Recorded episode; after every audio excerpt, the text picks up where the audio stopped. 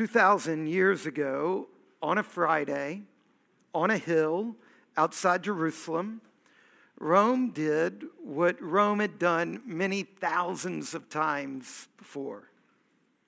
Rome crucified a man. But this time, the victim was Jesus Christ. And in that terrible moment, the darkness of error and failure that affects everybody in the world fell down upon Jesus to destroy him, body and soul. That's the kind of world we live in, and we're all a part of it. The crucifixion of Jesus Christ shows all of us, those of us who think we're good and those of us who know we're bad, it shows all of us alike that when we look inside, we are to ask what part we have played in the drama of the Lord's death. After all, there is only one innocent character in that drama, and it isn't you and it isn't me. For all of us, there is something in our lives that if it played out unchecked, we would be with those crucifying Jesus. Some habit of selfishness or fear, some prejudice, some guilt that we don't want to be brought out into the open and confronted, some deficit in love or lovability. In some way, however small, we have all contributed to the death of Jesus. He is there on the cross because you and me, we are the way we are. And in that event, so filled with sorrow and shame and agony, we hear the living water say, I thirst. We see the bread of life hungering, the resurrection and the life dying, the priest becoming the sacrifice, and the king of creation killed like a criminal. Can you see how exceedingly greedy death is? Here is death, an all devouring foe with a ravenous appetite, its mouth wide open as it greedily licks up life, only taking, never giving no one can escape its grip. Death never cries, enough, as it pulls everything we know and love into the darkness and the dissolving of all things. That was Friday. But today is Easter Sunday. 2,000 years ago today, death was forced to finally cry out, enough. It couldn't hold God. Beyond all reckoning, the grave itself finally became a giver. Yielding before Jesus' infinite life, Jesus Christ overcame the greed of the grave. And the grave spewed forth the life giving one, the Son, just like the great fish vomited Jonah out upon the dry land. And in that moment, like a forest in the heart of an acorn, in his resurrection, the new creation lay in the heart of Jesus to be born for the entire cosmos. You see, the point of Easter is that when Jesus came out of the tomb, God's new creation was launched to a surprised world. And so, the bedrock of what is going on in the resurrection of Jesus is not just the resurrection of Jesus but it is the beginning of God's resurrection power being unleashed into this tired, death infested world. In the resurrection of Jesus, we see what God is doing and will finally, ultimately do for every square inch of the cosmos. And I want to say three things about that this morning. First, I want to say a few things about the challenge of doubt when it comes to that. Second, I want to talk about the possibility of believing that, believing that Jesus rose from the dead and in his resurrection, all of creation has a new start and new creation has begun. And third, I want to talk about the responsibility of the hope that comes with the resurrection and the new creation. Let's start with the issue of doubt. Like I said, it can be hard to believe. One, that Jesus raised, God raised Jesus from the dead. And two, that in raising Jesus from the dead, a, a moment in history turned all of history. That something happened, that new creation had begun. I mean, just think about what we heard a few minutes ago in our gospel reading in Luke chapter 24. Think with me about some of the ways the first people responded when they encountered the resurrection, the first people who encountered it. For example, let's start with the women. At first, they're scared witless. And do you blame them? After all, how often have you seen someone raised from the dead? Death is final. You know that. I knew that. They knew that better than you know it. Did you know that up until the year 1500, if you survived birth, the average lifespan in the world was consistently 24 years of age. They lived with death, it was all around them. It happened for their whole life about, among people they loved.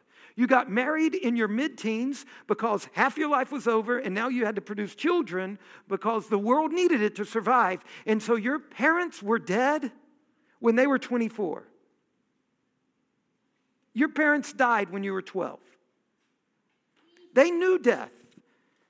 You see, what I'm saying is, it's wrong to think that when it comes to believing Jesus was raised from the dead, that it's a choice between an ancient, unsophisticated scientific worldview that didn't know people could die and wouldn't come back again. It's a flaw to think that, that those were primitive people. They were easily believing in this sort of thing, and we, because of science, we know better. The ancient worldview of Homer, Plato, Cicero, and the rest had absolutely no room for resurrection.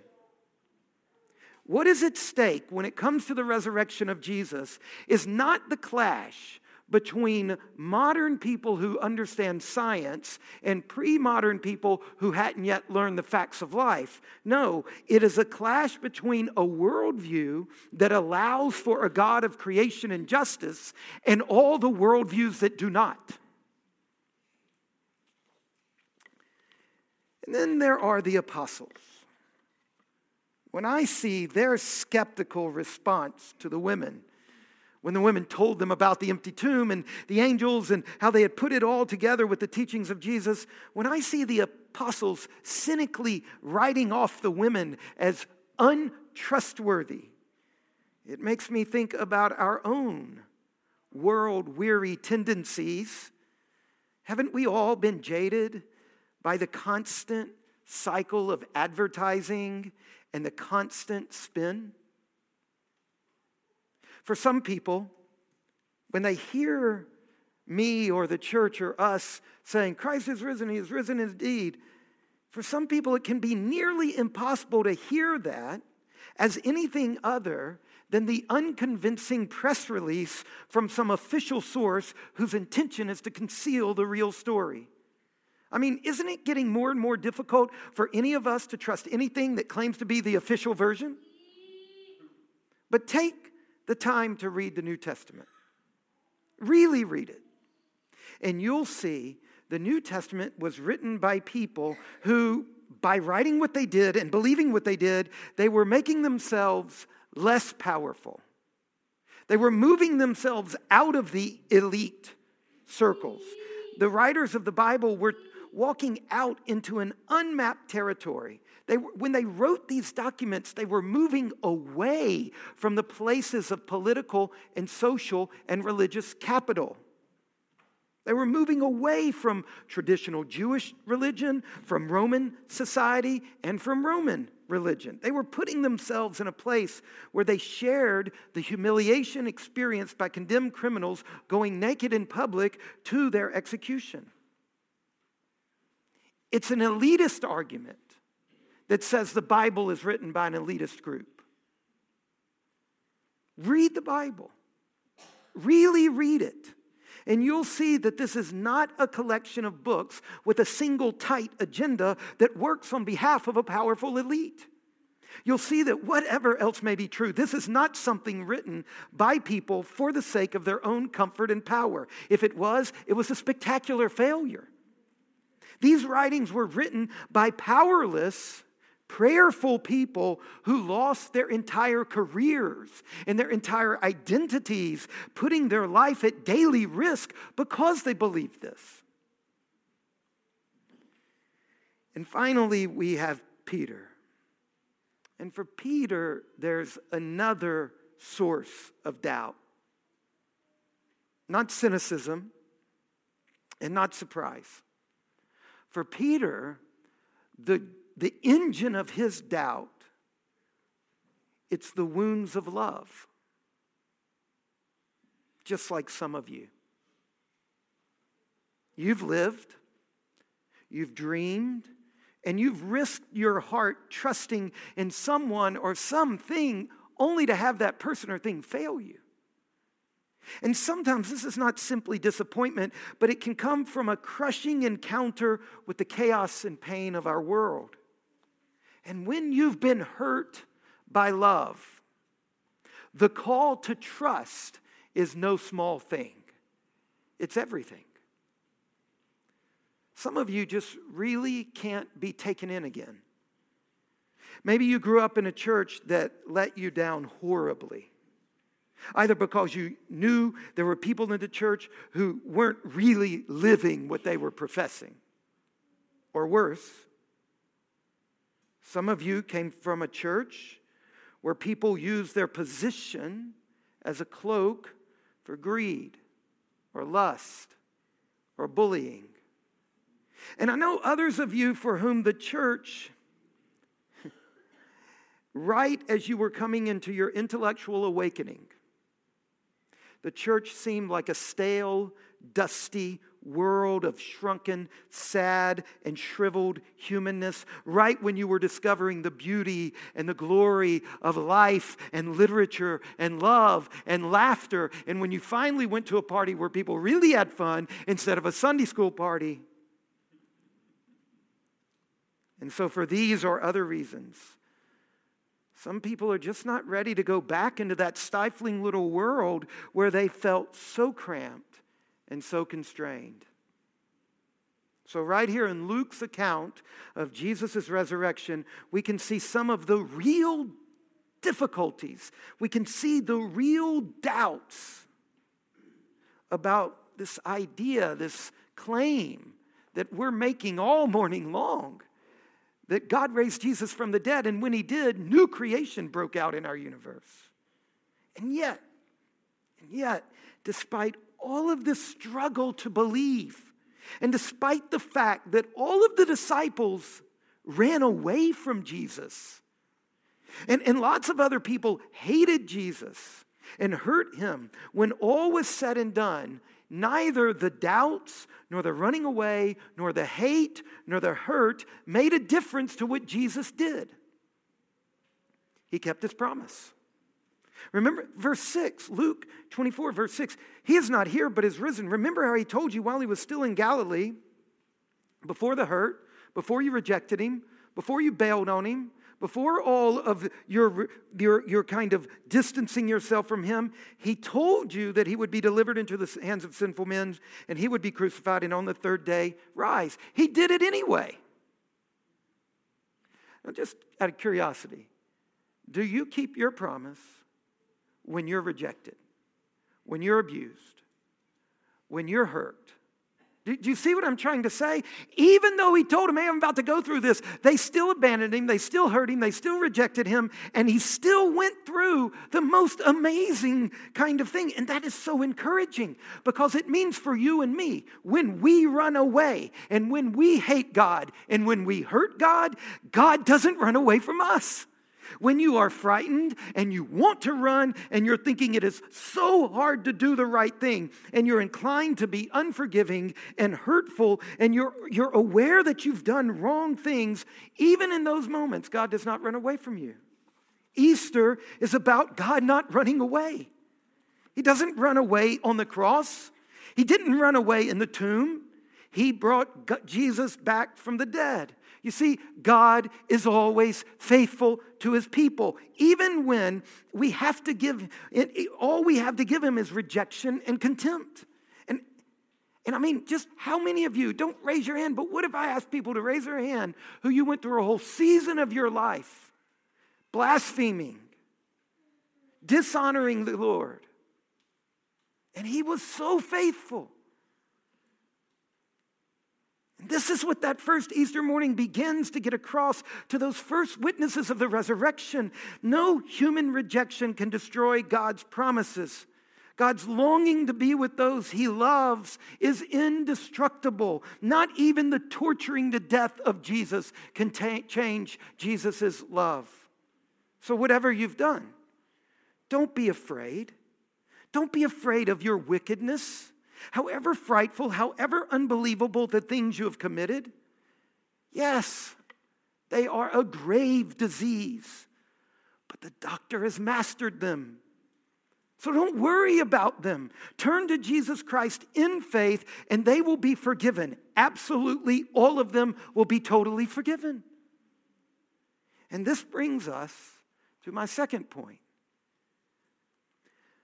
in face of all of the overwhelming doubts you can have about the resurrection, there is still the possibility of faith in Jesus that God raised him to launch new creation.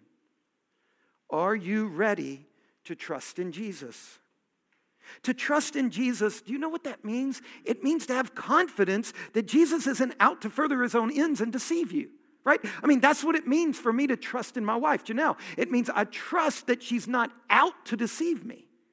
To trust in Jesus means you really believe, you put your confident trust in this view of him that he's not out to deceive you, and you believe that what you see in Jesus and what you hear from Jesus is always true. To say you believe in Jesus is to say, I take refuge in Jesus. Jesus is where I belong. Jesus is who I have confidence in to keep me safe. Jesus is where I find the anchorage of my life. It's where I, he is where I find solid ground. He is home for me. And when you and I do that, when we lean our life and trust on Jesus in that way, we discover that the crucifixion clears the ground. It establishes God's presence in the middle of our lives. See, this is, this is the thing. All through the Old Testament, if, um, if you had a skin disease and you bumped up into somebody, they were made unclean. Even if they had just come from worship, contamination trumps consecration, all through the Old Testament. But suddenly, when contamination bumped into the Lord of life, purity, cleanliness, holiness, forgiveness, it went the other way for the first time ever. We had a greater energy, a greater power. The life giver had showed up, the source of all that is good and true and beautiful, the source of all life and love. And so when you turn in Him to faith, suddenly all your brokenness and uncleanness, it touches something more powerful that washes back over you. God's he establishes his presence in the midst of your life, in the worst of our world, and all the weight of our sin is not enough to crush the eternal love of God. And so the resurrection is in part about the sheer toughness of God's love. When we have done our worst, God remains the God of love. Jesus is the groom to every bride. He is the one who completes every human life. Won't you choose to belong to the life giver? And that brings me to my third main point, which is the way the resurrection of Jesus Christ makes us into people of hope who bear the responsibilities of hope. You see, with Easter, God has opened before us a strange world an unmapped new land full of possibilities. Easter says, Welcome to God's new world, right in the middle of the old world. And there are two important results of this for us to learn. Number one, it's going to sound at first quite simplistic, but just number one, the world really can change. If the resurrection is about an all important, decisive, central moment around which the whole of history, the whole of the world pivots and turns in a new direction, if something has happened within history that has made a new moment possible, if it has altered what was possible to believe that the world can change, that God can turn history on its pivot, is to believe that in all sorts of situations, it is possible for things to be different.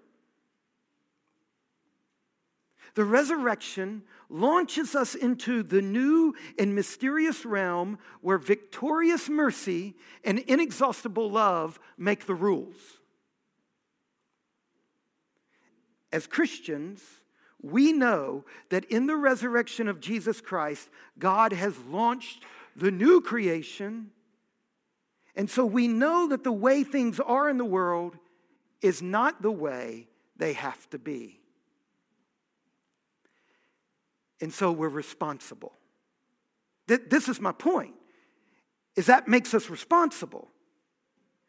It makes us the responsible to go into those places and environments of the darkest despair where people do not believe that change is possible and they do not believe that God's rules can already be real in their hearts and their lives right now. It means that we bear the responsibility of going into the very darkest places and saying, you know what? New creation is available.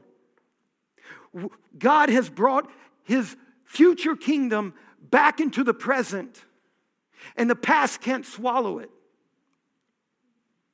And when we, when we are faced with the terrible deadlocks of mutual hatred and suspicion, with rival stories of suffering and atrocity, we go into those places.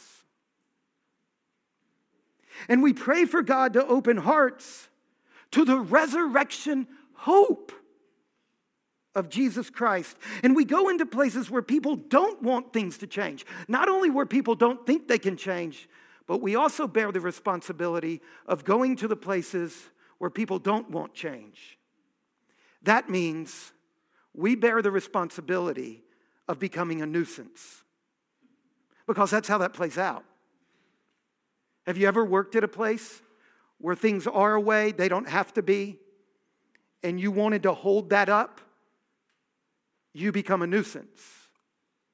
The Roman Empire was, in many ways, a very efficient and comprehensive and well run organization. And then Jesus Christ was raised from the dead. And the efficient, comprehensive, well run organization did not have room for the new creation. And so Christianity became a major nuisance to the Roman Empire like it became a major nuisance to the Third Reich, like it became a major nuisance to the Soviet Union, like it became a major problem in China and in Sudan and in Rwanda, and like it needs to be in the United States.